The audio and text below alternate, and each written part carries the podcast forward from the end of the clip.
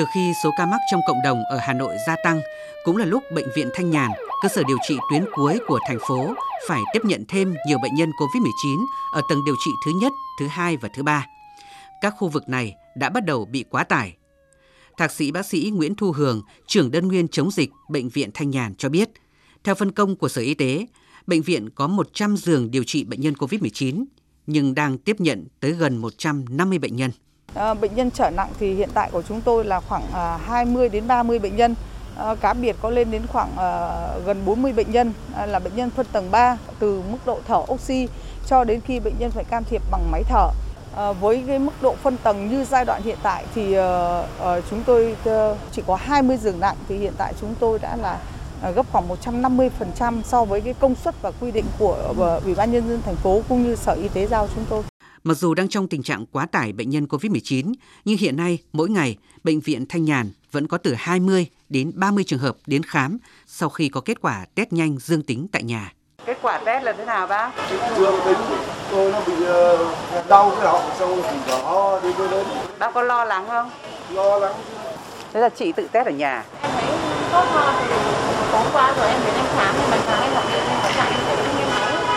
90% số trường hợp test nhanh dương tính tại nhà sau khi được Bệnh viện Thanh Nhàn xét nghiệm lại bằng phương pháp PCR để khẳng định thì đều có kết quả dương tính.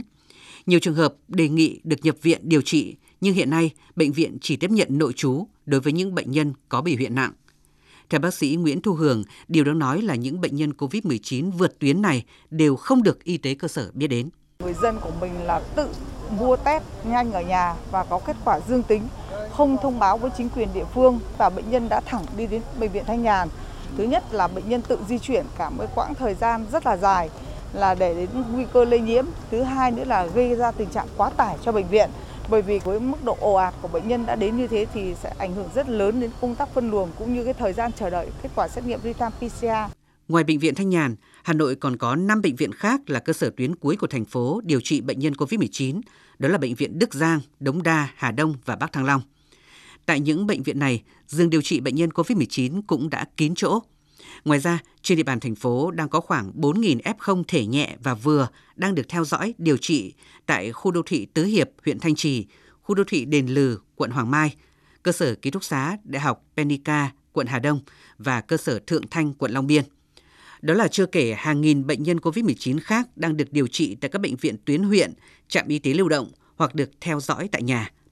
Nếu những trường hợp F0 này chuyển nặng thì sẽ là áp lực lớn hơn cho các tầng điều trị phía trên.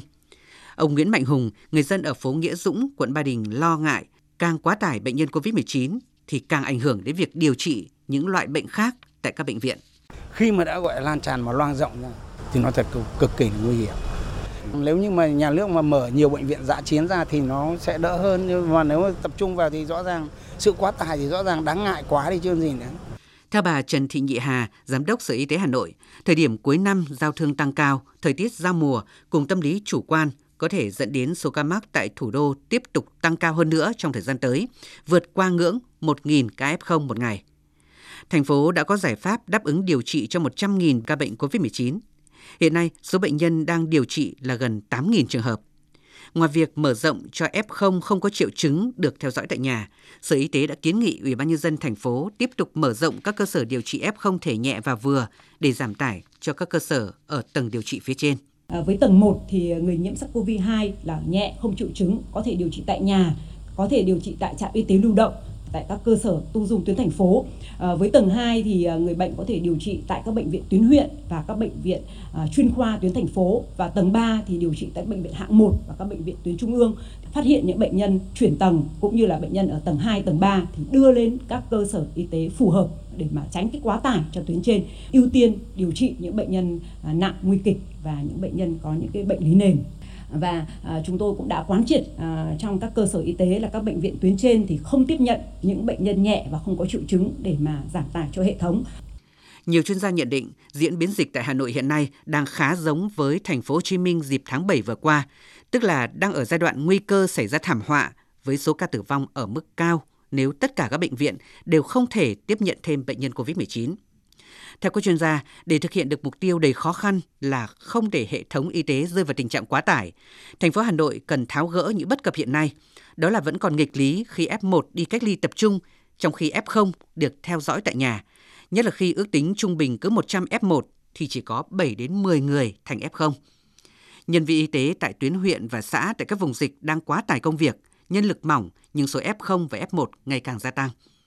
Thích ứng linh hoạt, an toàn với dịch COVID-19 đòi hỏi sự nỗ lực sáng tạo hơn nữa của cả hệ thống chính trị, đặc biệt khi màn thử thách tiếp theo là biến chủng mới Omicron đang rình rập và có nguy cơ cao xâm nhập vào nước ta.